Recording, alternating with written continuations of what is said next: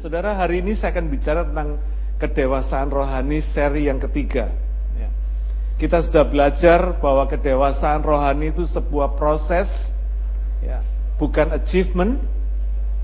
Kita juga sudah belajar bahwa orang-orang yang dewasa rohani itu tidak berhenti sampai pada level punya iman, tetapi akan sungguh-sungguh berusaha menambah iman dengan kebajikan, dengan pengetahuan, dengan penguasaan diri, dengan ketekunan, dengan kesalehan, dengan kasih akan saudara-saudara serta kasih akan semua orang. Ya. Dan orang-orang yang dewasa rohani itu juga menghargai anugerah keselamatan yang Tuhan sudah berikan, menghargai anugerah ilahi yang Tuhan berikan, serta bukan cuma sekedar terima keselamatan, tapi orang-orang ini yang dewasa rohani ini adalah orang-orang yang mempraktekkan keselamatan itu di dalam satu kehidupan yang saleh, satu kehidupan yang suci. Ya. Nah hari ini kita akan melihat bagaimana aplikasi kehidupan yang suci ini, kehidupan rohani ini. Bagaimana aplikasi kedewasaan rohani itu? Tadi kita sudah katakan bahwa kedewasaan rohani itu sebuah proses, ya bukan achievement, bukan pencapaian, tapi satu proses jangka panjang yang tidak pernah selesai sampai kita ketemu Tuhan. Nah, pagi hari ini kita akan belajar bagaimana aplikasi kedewasaan rohani itu. Mari kita baca sama-sama sekarang 1 Korintus pasal yang ke-13. 1 Korintus 13 ayat yang ke-10 sampai ayat yang ke-11. 1 Korintus 13 ayat 10 sampai 11. Tetapi jika yang sempurna tiba, maka yang tidak sempurna itu akan lenyap. Ketika aku kanak-kanak, aku berkata-kata seperti kanak-kanak. Aku merasa seperti kanak-kanak. Aku berpikir seperti kanak-kanak. Sekarang sesudah aku menjadi dewasa, aku meninggalkan sifat kanak-kanak itu. Saudara kalau kita perhatikan di sini apa yang yang kita lihat di sini. Yang pertama, kedewasaan rohani itu diaplikasikan melalui kasih. Ya. Yang pertama adalah aplikasi kasih. Ya. Rasul Paulus menegur jemaat Korintus tentang kasih ini. 1 Korintus 13 ini bicara khusus tentang kasih. Ayat yang ke-10 dikatakan jika yang sempurna tiba, maka yang tidak sempurna itu akan lenyap. Saudara, berapa banyak orang Kristen yang hidup katanya mengenal Tuhan, mengenal Yesus, tetapi hidupnya masih bersama dunia. Hidupnya masih dikuasai, masih dicengkram dengan keduniawian. Alkitab dengan jelas menyebutkan kalau yang sempurna tiba. Apa artinya saudara? Yang sempurna itu jelas produk surgawi. Tidak ada produk duniawi yang sempurna. Maka yang tidak sempurna, nah yang tidak sempurna ini produknya duniawi. Jadi ketika yang surgawi itu datang, ketika yang surgawi itu tiba, maka yang duniawi ini akan lenyap. Saudara saya percaya, Ketika suatu anugerah ilahi itu datang dalam kehidupan kita. Keselamatan itu datang dalam kehidupan kita. Maka apa yang menjadi apa yang membuat kita ini tidak selamat itu akan lenyap, Saudara. Sama ketika Saudara menyalakan lampu ya. Sebelum Saudara nyalakan lampu, ruangan ini gelap.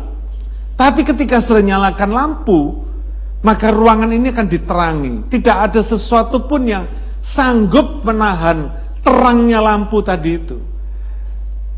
Kalau ada terang, gelap harus pergi. Amin. Ya. Jadi tidak ada kompromi itu tidak ada. Tapi banyak orang Kristen yang suka kompromi. Ya. Maunya ngikut Tuhan, tapi juga kalau bisa masih nggak mau ngelepasin dunia. Ini repot saudara. Ya. Ini kepalang tanggung. Ya. Saudara, apa pun juga yang sifatnya kepalang tanggung pasti nggak bisa sukses. Ya.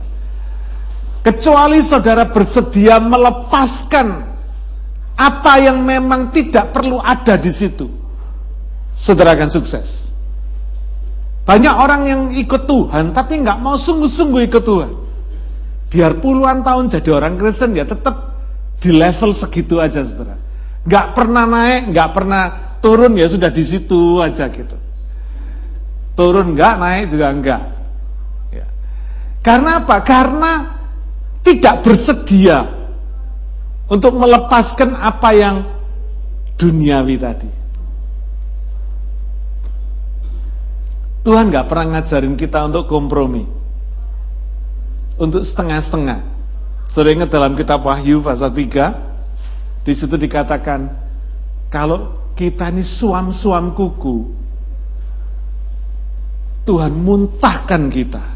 Wah, ngeri saudara. Dalam bahasa Inggris dikatakan spit out. Diludahkan sama Tuhan. Ngeri saudara. Ini satu hal yang betul-betul kita mesti waspada. Ya. Tuhan itu kasih betul. Tapi saudara harus ingat Tuhan itu tidak pernah kehilangan keadilannya. Tidak pernah kehilangan ketegasannya. Dia mengasihi betul, dia mengasihi. Tetapi dia juga tegas. Amin. Saudara jangan pernah kita ini nanggung-nanggung. Ikut Tuhan nanggung-nanggung juga percuma, saudara.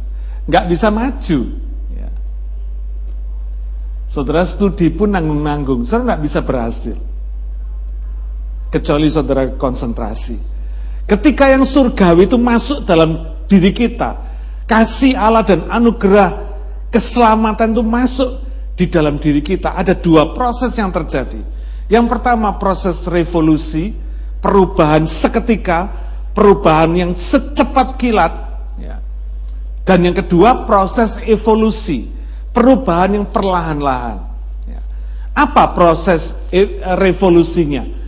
Proses revolusi ini terjadi ketika terjadi perubahan being dari manusia yang mestinya binasa menjadi manusia yang hidup kekal. Dari manusia jasmani menjadi manusia rohani. Dari yang semula rohnya mati menjadi roh yang hidup. Ini seketika.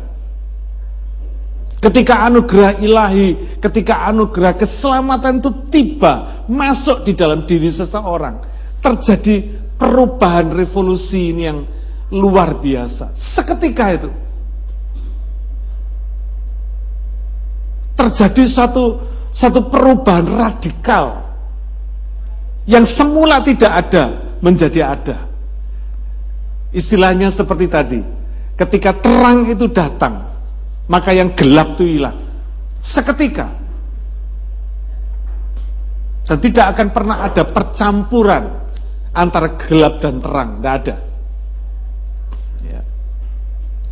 Proses evolusinya, kalau tadi merubah being, yang pertama revolusi tadi merubah being, terjadi perubahan being, perubahan eksistensi, perubahan keberadaan manusia. Yang kedua, proses evolusi, perubahan doing.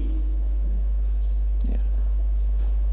Perubahan pikiran, perubahan perasaan, kemauan, perbuatan dan karakter yang sebelumnya egosentris, berpusat pada diri sendiri, tapi ketika terang Tuhan itu datang, ketika anugerah ilahi itu datang, ketika keselamatan itu datang, maka terjadi perubahan. Bukan berpusat kepada diri sendiri, tetapi berpusat kepada Tuhan. Dari egosentris menjadi God-sentris. Orang yang berpusat kepada diri sendiri itu dikatakan oleh Alkitab kanak-kanak. Ya, tadi disebutkan di sini 1 Korintus 13 seperti ketika aku kanak-kanak aku berkata-kata seperti kanak-kanak. Saudara perhatikan, anak-anak itu selalu pusatnya diri sendiri, punyaku. Ya. Seringkali kenapa banyak anak kecil rebutan, rebutan mainan. Karena yang satu bilang ini punyaku, yang lainnya bilang enggak, ini punyaku, rebutan. Ya. Karena egosentris, pusatnya diri sendiri. Tapi ketika evolusi ini terjadi, ketika terang Tuhan datang, maka pikiran, perasaan, kemauan, perbuatan, karakter kita diubahkan. Bukan seketika, tapi perlahan-lahan. Karena itu orang Kristen itu kelihatan perubahannya. Ya. Siapa yang merasa dirinya berubah? Ya. Siapa yang merasa dirinya tidak original lagi? Loh ya loh saudara. Saudara bisa heran dengan diri saudara sendiri. Saudara nggak bisa nggak mengenali diri saudara sendiri. Karena apa? Terjadi perubahan. Originalitas saudara sudah tidak ada lagi. Kenapa? Karena dirubah, diubahkan. Ya.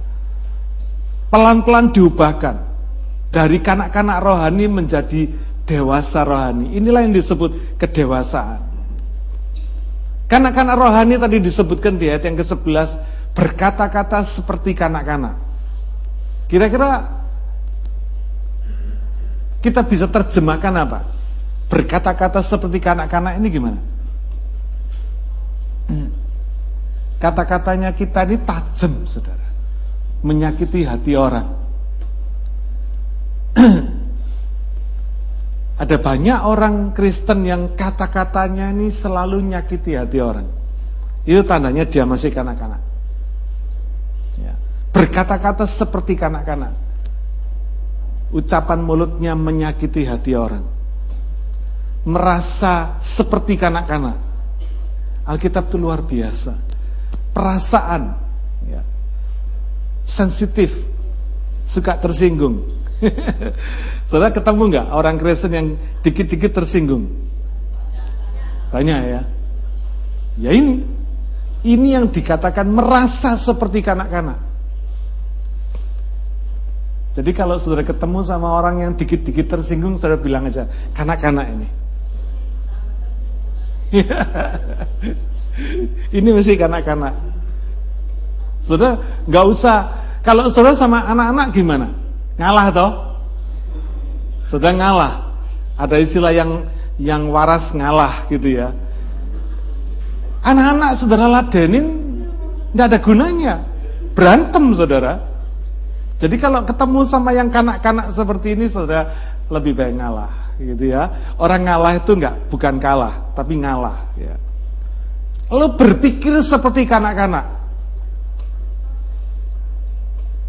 Semua aku Orang mikir kanak-kanak itu pikirannya cuma memikirkan dirinya sendiri. Aku terus. Yang diuntungkan aku. Yang mesti dituruti aku. Anak-anak tidak bisa belajar nuruti orang lain. Tidak bisa. Mauku. Kalau nggak diturutin jegot dia. Pernah kelihatan anak-anak yang nangis mancal-mancal di muka toko? Ya, itu anak-anak. Karena apa? Pikirannya cuma mau dituruti aja. Mau diikuti, itu kanak-kanak. Ya. Makanya 1 Korintus 14 ayat yang ke-20 berkata demikian. Rasul Paulus berkata demikian. Saudara-saudara, janganlah sama seperti anak-anak dalam pemikiranmu. Jadilah anak-anak dalam kejahatan, tetapi orang dewasa dalam pemikiranmu. Kedewasaan rohani ini dikerjakan Tuhan lewat pikiran, saudara. Amsal 23 ayat yang ketujuh di dalam terjemahan bahasa Inggris jelas sekali dikatakan for as he thinks in his heart so is he. Artinya apa? Apa yang dipikirkan kita, jadilah kita seperti apa yang kita pikirkan. Karena itu kenapa Tuhan itu mengerjakan pikiran kita. Dalam Roma 12 ayat yang kedua dikatakan, janganlah kamu menjadi serupa dengan dunia ini, tetapi berubahlah oleh pembaruan budimu. Sehingga kamu dapat membedakan manakah kehendak Allah, apa yang baik, yang berkenan kepada Allah, dan yang sempurna. Di terjemahan NIV dikatakan, do not confirm to the pattern of the world, but be transformed by the renewing of your mind. Then you will be able to test and approve what God's will is. His good, pleasing, and perfect will. Di sini. Manusia itu selalu dipengaruhi dengan apa yang dipikirkan dia. Berapa banyak orang berantem karena harta, karena dunia, karena duit. Berapa banyak orang berpikir bahwa duit itu segala-galanya. Padahal enggak. Duit itu bukan segala-galanya. Banyak bukti bahwa duit itu tidak bisa menyelamatkan. Ya. Aplikasi kasih ini dimulai dari pikiran, lalu diikuti oleh perkataan. Kalau pikirannya sudah betul, perkataannya betul. Dan biasanya kalau perkataannya sudah betul, perbuatannya betul. Nah kalau perbuatannya sudah betul, kebiasaannya betul. Dan ketika kebiasaannya sudah betul, akhirnya dia terbentuk menjadi satu karakter yang indah. Ya. Mari saudara, ini semua akan kelihatan akan kelihatan nyata sekali, tercermin dengan nyata sekali.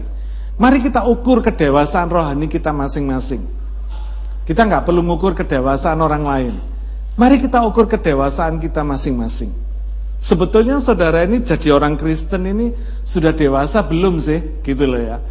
Coba saudara pikirkan. Tanya sama diri saudara sendiri. Sebetulnya aku ini sudah dewasa rohani belum loh? Gitu. Atau masih kanak-kanak tadi itu? Karena yang tahu tuh diri kita sendiri dan Tuhan. Kita nggak bisa menipu Tuhan dan nggak bisa menipu diri kita sendiri. Mulut kita bisa tersenyum tapi hati kita bisa tersinggung. Betul nggak? Siapa yang tahu? Nggak ada yang tahu, saudara. Diri kita sendiri yang tahu. Karena itu kita hanya bisa mengukur diri kita sendiri, tapi nggak boleh menghakimi orang lain. Ya. Dan aplikasi kasih ini tercermin dengan kepedulian kita terhadap keluarga dan orang lain. Ya. Kasih ini dipelihara apa di, diukur dari belas kasihan kita terhadap orang-orang yang belum diselamatkan.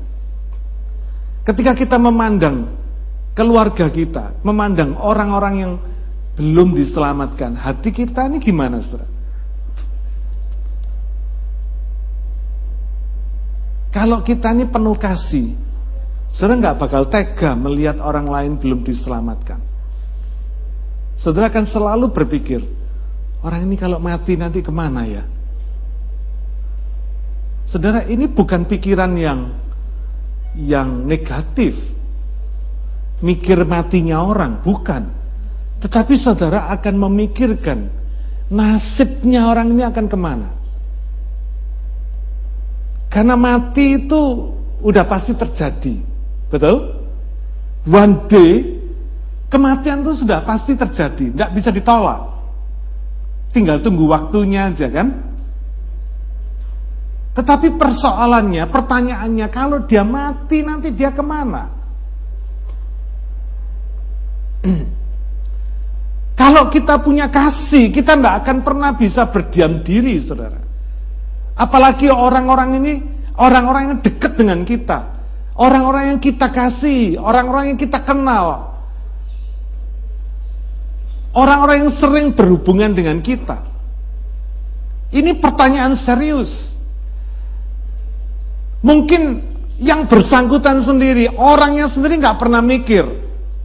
Karena merasa masih muda, merasa masih produktif, merasa masih punya banyak kesempatan untuk hidup di dunia ini. Tapi saya mau kasih tahu saudara, kematian itu bukan milik orang tua. Kematian itu bukan milik orang sakit. Amin.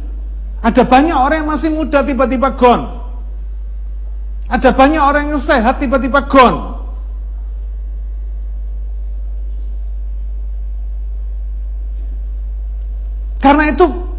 Kita perlu persiapkan ini.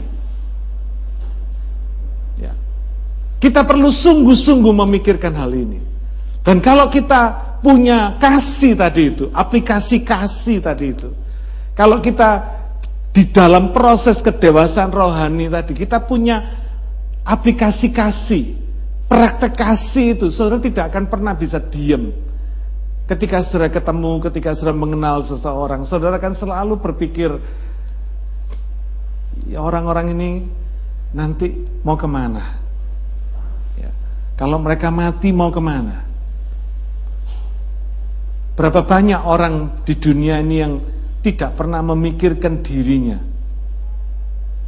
Kalau nanti saya mati, saya mau ke mana?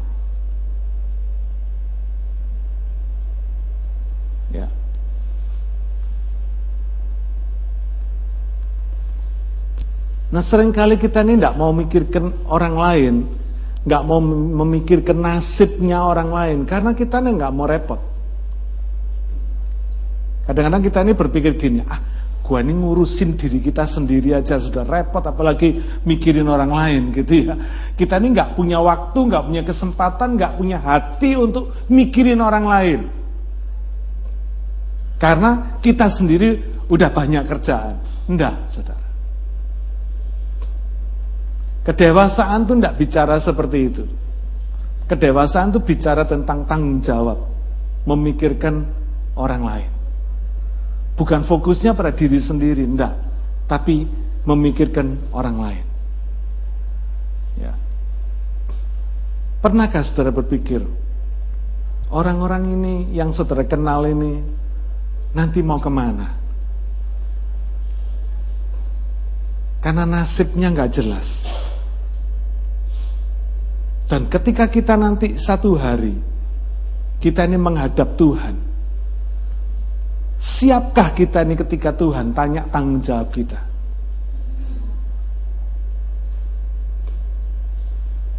Ketika orang itu masuk neraka, Tuhan mungkin tanya sama kita gini, lu kenal nggak sama dia? Kita jawab kenal, kenal Tuhan. Apa yang pernah kamu katakan sama dia? Kok bisa dia ada di neraka? Wow. saya terus terang saya nggak sanggup, saudara. Kalau satu hari ketika Tuhan tanya sama saya, saya mau jawab apa sama Tuhan? Dia kenal, saya kenal sama orang itu. Tapi kalau mulut saya ini tidak pernah men, menyampaikan sesuatu, menyampaikan berita kebenaran ini kepada dia, Alangkah jahatnya saya. Seperti saudara punya obat, obat kanker di kantong saudara. Ada orang sakit kanker di muka saudara, saudara punya obatnya nggak kasih obatnya. Betapa jahatnya kita. Sabtu yang lalu kita pergi ke tempat Estia Healthcare ya. Waktu terakhir malam, uh, terakhir waktu siang itu ketika Tiffany minta saya untuk berdoa, saya cuma rencana mau berdoa, saudara. Cuma mau berdoa saja. Tiba-tiba Roh Kudus menggerakkan hati saya untuk saya bicara sesuatu. Mungkin saudara yang hadir ingat, saya ngomong sederhana. Kalau kita hari ini masih diizinkan Tuhan hidup, artinya ada rencana Tuhan untuk kita hari ini. Amin. Kenapa? Ada banyak orang yang hari ini sudah nggak bisa hidup. Hidupnya sudah berhenti cuma sampai hari kemarin. Hari ini dia mau hidup tapi nggak bisa. Tuhan nggak kasih dia hidup. Artinya ketika Tuhan masih kasih kita ini hidup, ada rencana Tuhan untuk kehidupan kita. Dan apa rencana Tuhan untuk kehidupan kita? Enggak ada lain, saudara. Kita ini dikasih hidup supaya punya kesempatan mengenal Dia. Kesempatan untuk percaya kepada Yesus. Karena Yesus ini jalan satu-satunya untuk kita bisa sampai ke sorga.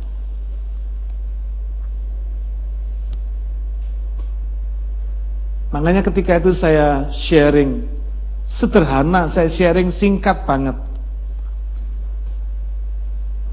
Karena saya nggak mau ngutang. Ketika Roh Kudus menggerakkan hati saya untuk bicara, saya bicara. Sederhana. Saya cuma tanya, siapa yang sudah percaya kepada Yesus? Kalau belum percaya inilah kesempatan. Mungkin kita nggak punya kesempatan lagi untuk kita percaya Yesus. Karena itu jangan pernah tinggalkan dunia ini tanpa Yesus. Amin. Make sure saudara kalau nanti tinggalkan dunia ini bersama Yesus. Karena saudara sudah percaya Yesus. Oh itu penting banget saudara. Karena itu setiap kesempatan yang Tuhan berikan dalam hidup kita untuk sharing tentang keselamatan ini kepada orang lain, jangan pernah disia-siakan. Minggu lalu Elkana saksi bagaimana dia di dalam kesempatan yang sangat sempit sekali, dia mesti nunggu bis, tapi dia berikan uang kepada seseorang untuk beli makanan, tapi dia merasa belum cukup ini. Karena dia masih ngutang. Belum memberitakan Injil. Saudara, saya percaya kok. Ketika Tuhan memberikan kita kesempatan untuk memberitakan Injil, Tuhan akan membackup kita.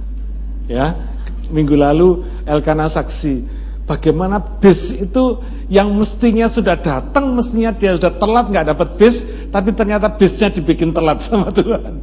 Sampai dia selesai menyampaikan kebenaran kepada orang ini, bisnya datang dan dia bisa naik bisnya.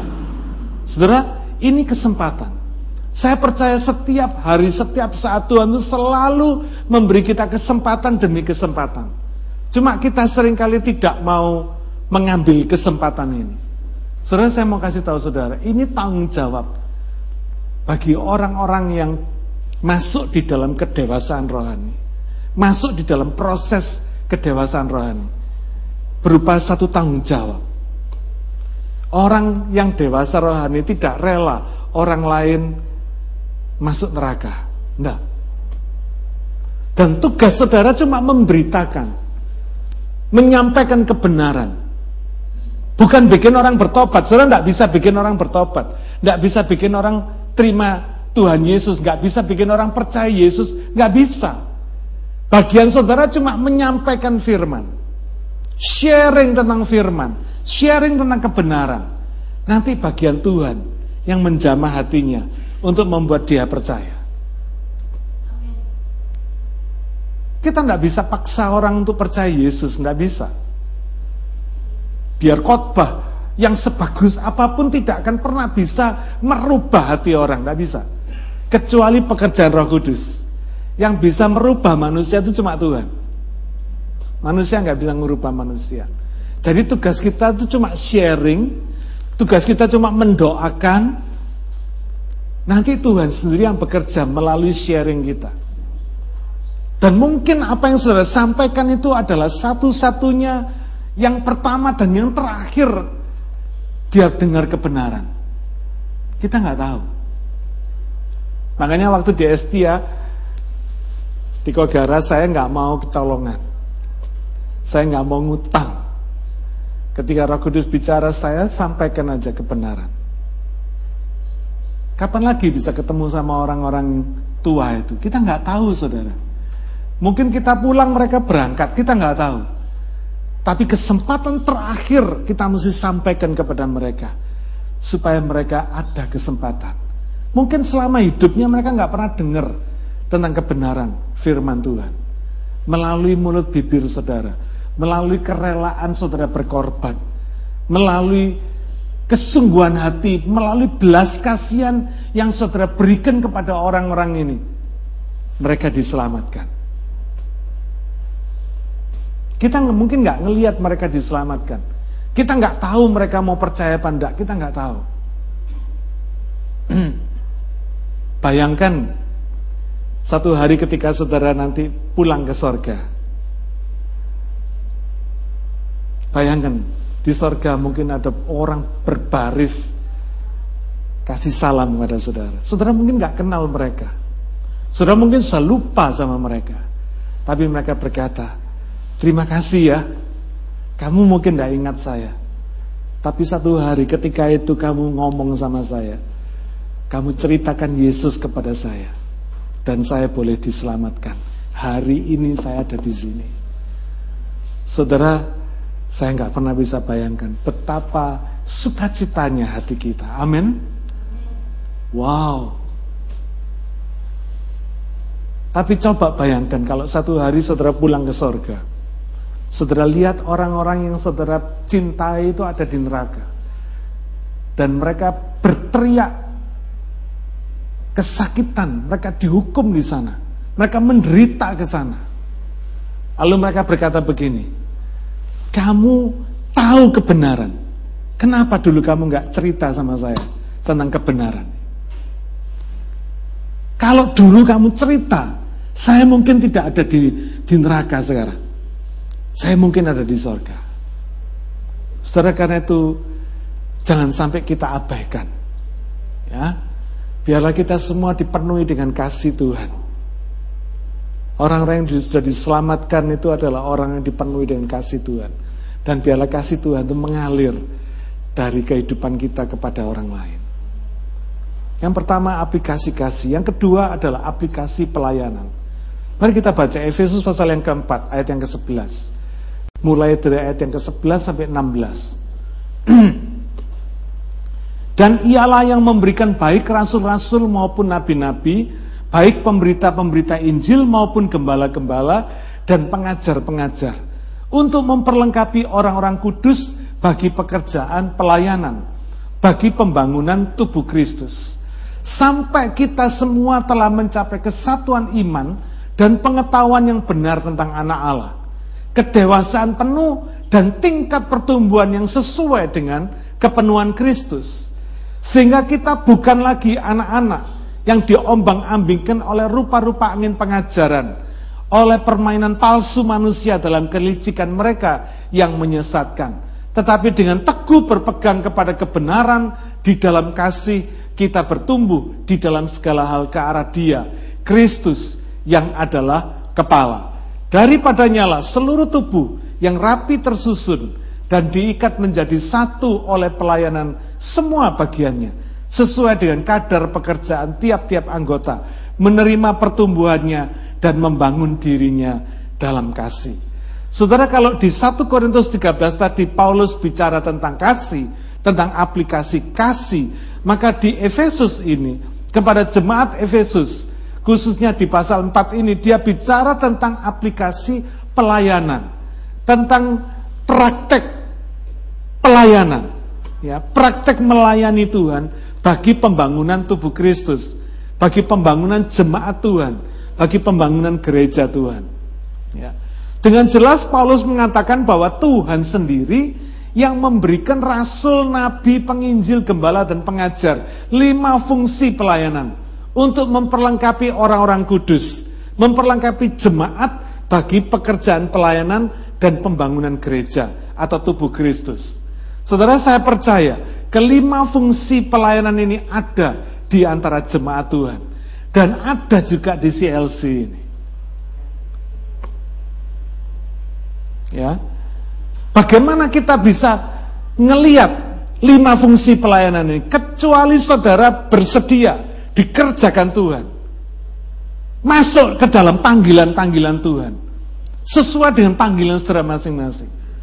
Seringkali ketika Tuhan memanggil kita untuk melakukan fungsi kita masing-masing. Kita ini nggak mau, saudara. Saya percaya di setiap gereja Tuhan, Tuhan sudah memberikan lima fungsi pelayanan ini. Apa tadi? Rasul, Nabi, penginjil, gembala, pengajar. Rasul ini orang yang nggak pernah diam selalu ingin melakukan sesuatu, selalu ingin do something buat orang lain, selalu ingin memberikan sesuatu yang berarti bagi orang lain. Ini kalau orang mau ngerti panggilannya, hatinya seperti ini, dia setia, dia mau dipanggil Tuhan untuk masuk, maka fungsi kerasulannya akan jalan. Saudara ketemu nggak sama orang yang setiap kali ketemu sama orang selalu cepat banget untuk menjalin satu hubungan, untuk menjalin satu satu komunikasi, menjalin satu jaringan. Ini orang-orang yang punya fungsi kerasulan. Yang kedua nabi. Suka negor. Ya. Berani negor. Lu saudara, Orang yang berani negor kesalahan itu melakukan fungsi kenabian ini.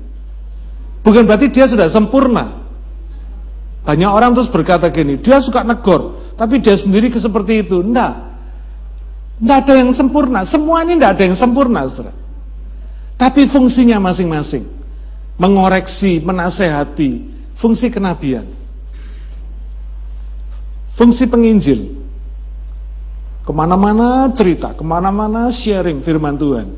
Ya, ketemu sama orang di train, di station, di bus, di mana-mana, di pasar, cerita tentang Yesus.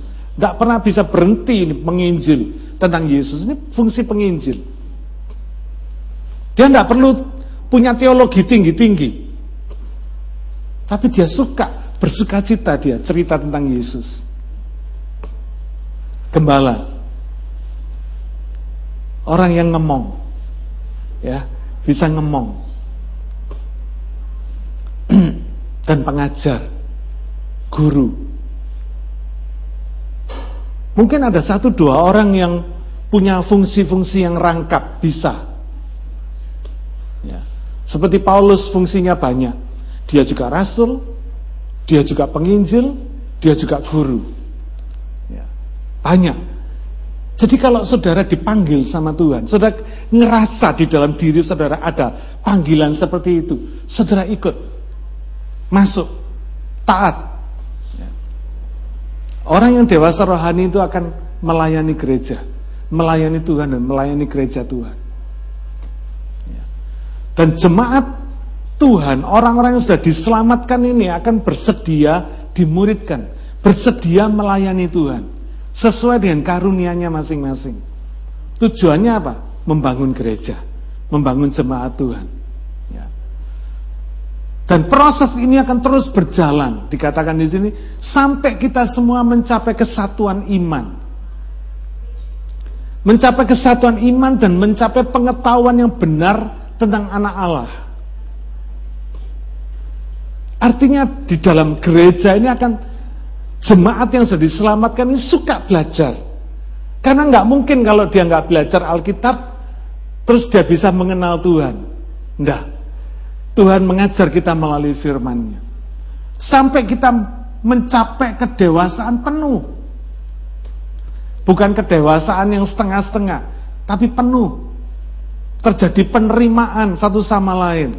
Pertumbuhan. Kedewasaan rohani yang sesuai dengan kepenuhan Kristus. Maksudnya sesuai dengan penyerahan ketaatan kita kepada Tuhan. Makin saudara menyerah kepada Tuhan, makin saudara taat kepada Tuhan, saudara makin dewasa. Makin bertumbuh. Ya. Sehingga kita bukan lagi kanak-kanak dikatakan. Apa cirinya kanak-kanak? Diombang ambingkan rupa-rupa kesaksian. Apa rupa-rupa angin pengajaran. Saudara sekarang ini zamannya medsos, ya, sosial media. Wah, ini lompatan hebat. Ya. Saya punya banyak teman yang se semula saya nggak pernah tahu begitu begitu hebatnya teman-teman saya ini tiba-tiba dia bisa jadi pengkhotbah. Terus saya tanya, kamu tuh belajar khotbah dari mana? Medsos katanya saudara. Belajar dari medsos. Orang dengan adanya media sosial ini bisa jadi pinter seketika. Belajar seketika. Tahu sedikit sudah berani ngomong macam-macam. Baru-baru ini saya dikasih dikasih video. Saudara mesti hati-hati sama medsos ya. Tadi ini anak-anak itu bisa diomong-ambingkan dengan rupa-rupa angin pengajaran dan permainan palsu manusia dalam kelicikannya yang menyesatkan. Ini mesti hati-hati. Baru-baru ini saya dikasih video. Video khotbah dari seorang pendeta terkenal. Ya. Lalu di dalam video itu ditulis ini pendeta betul katanya saudara. Tulisannya gitu. Saya dengerin karena saya tertarik tulisannya tadi ini pendeta betul. Saya dengerin. Ternyata pengajarannya menyesatkan, Saudara. Dia ngajarin pengajarannya mengatakan kalau kita nggak punya duit, uang perpuluhan kita ini boleh dikasihkan ke orang tua, boleh dikasihkan ke orang miskin, boleh dikasihkan ke tetangga dan sebagainya. Dan ini pendeta besar, saudara. Kelihatannya bagus, bagus. Tapi salah. Ya. Keliru pengajarannya. Karena itu saudara hati-hati sekali. Ya. Di dalam saudara mendengarkan khotbah-khotbah di medsos ini. Ya. Saudara hati-hati sekali. Dia ngajarin, dia permisif untuk tidak memberikan kepada Tuhan. Bahkan di dalam pengajarannya, dalam khotbahnya dikatakan, Tuhan tuh memberi kepada Tuhan itu bisa nanti nomor lima setelah saudara memberikan ke orang tua, memberikan ke orang miskin, memberikan ke tetangga, memberikan ke teman dan sebagainya. Sesuatu yang memang bisa saudara tolong, saudara mesti tolong. Tuhan tuh nanti terakhir. Cilaka ini saudara. Bagi yang nggak ngerti, dianggap ini betul dan ditulis tuh, ini pendeta betul. Keliru saudara. Ini ngajarin orang berdosa kepada Tuhan. Ya. saudara ingat dalam Markus 12 ayat 44 perumpamaan bukan perumpamaan ketika Tuhan Yesus melihat seorang janda miskin yang memberikan dua keping perak dua koin. Ya. Dikatakan sebab mereka semua memberi dari kelimpahannya, tetapi janda ini memberi dari kekurangannya. Semua yang ada padanya, yaitu seluruh nafkahnya. Saudara pernah nggak saudara bayangkan janda ini kira-kira janda miskin ini yang cuma punya dua koin dikasih kepada Tuhan di bait Allah, Tuhan Yesus bilang ini pemberian janda ini lebih dari pemberian orang-orang kaya ini. Karena yang kaya ini memberi dari kelimpahannya, yang janda ini memberi dari kekurangannya. Bayangin, kira-kira kalau kita ada di situ waktu itu, mungkin kita berkata apa sama si janda ini? Goblok nih. Oh dia tidak punya loh, dia cuma punya dua koin, dikasihkan gereja, edan ini. Kita bisa berkata begitu. Mungkin orang-orang mengecam dia, menganggap dia bodoh, menganggap dia ekstrim, menganggap dia macem-macem, dianggap salah. Tapi dia dipuji sama Yesus. Yesus berkata orang-orang ini memberi dari kelimpahannya, ini memberi dari kekurangannya. Dari seluruh nafkahnya, semua yang ada padanya. Sudah bayangin. Bandingkan dengan khotbahnya pendeta tadi. Kalau saudara nggak ngerti firman ini, saudara kan berkata, "Oh ya betul ini, pendeta ini betul ini." Enggak. Ngajarin orang berdosa kepada Tuhan.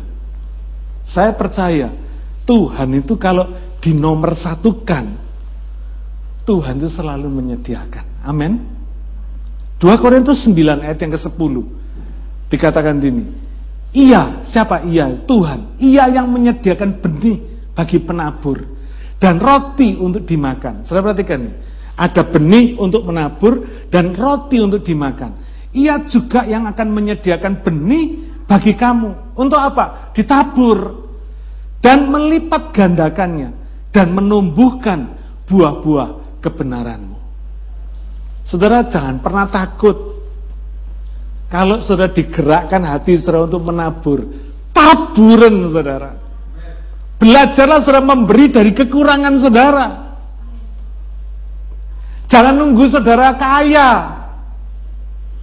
Kalau saudara nggak belajar memberi dari kekurangan saudara, kalau nanti saudara berkelimpahan, belum tentu saudara bisa memberi.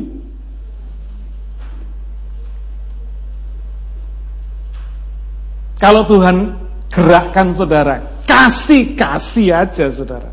Nggak usah mikir panjang-panjang. Kenapa? Karena Tuhan yang menyediakan benih untuk menabur.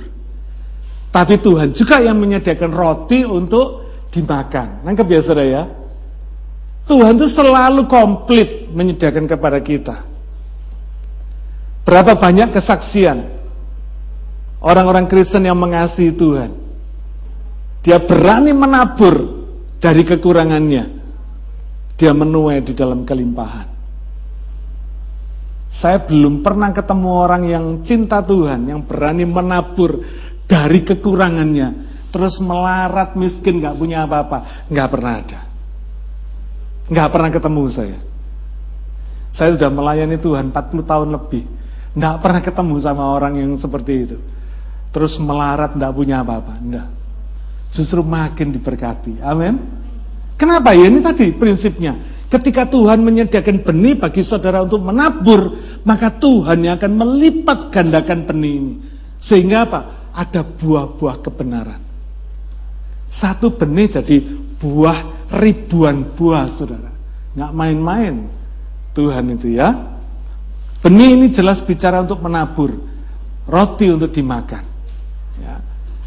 Menjadi dewasa rohani itu teguh berpegang kepada kebenaran di dalam kasih, Artinya apa? Tidak kehilangan kasih. Apa pun yang kita lakukan, pelayanan, aplikasi pelayanan yang kita lakukan, tidak boleh kehilangan kasih. Saudara melayani ngomel-ngomel ya percuma. Ya. Tapi kalau saudara melayani dengan kasih, saudara dapat berkat dari pelayanan saudara. Amin. Di dalam kasih. Bertumbuh dalam segala hal ke arah Kristus. Berpusat kepada Kristus punya karakter seperti Yesus. Menghargai pelayanan tiap anggota sesuai kadar pekerjaan, talentanya masing-masing. Terus bertumbuh dan membangun di diri di dalam kasih. Tadi itu tidak kehilangan kasih. Bertumbuh tidak kehilangan kasih. Terus Ibrani 5 ayat 13. Sebab barang siapa masih memerlukan susu, ia tidak memahami ajaran tentang kebenaran. Sebab ia adalah anak kecil. Tetapi makanan keras adalah untuk orang-orang dewasa. Yang karena mempunyai panca indera yang terlatih untuk membedakan yang baik daripada yang jahat. Orang-orang yang dewasa rohani ini memiliki panca indera yang terlatih bisa membedakan yang baik dan yang jahat. Karena itu saudara mesti terus merendahkan diri dan belajar. Ya, belajar Alkitab, baca firman. Ibrani 11 ayat yang, yang ke-24. Karena iman, maka Musa setelah dewasa menolak disebut anak putri Firaun. Orang yang dewasa rohani ini menolak kemapanan. Ya. Makin saudara dewasa rohani, saudara berani menolak kemapanan. Berani menyangkal diri, berani pikul salib. Ya. Bukan cari enaknya, tapi cari benernya. Seringkali kita mau enak tapi nggak benar di hadapan Tuhan. Mari kita belajar masuk terus dalam kedewasaan rohani. Amin. Kita jadi orang yang dewasa rohani, masuk di dalam proses kedewasaan rohani. Pertama apa? Aplikasi kasih. Yang kedua, aplikasi pelayanan. Dua hal ini bisa kita praktekkan, bisa kita aplikasikan praktek kasih dan praktek pelayanan.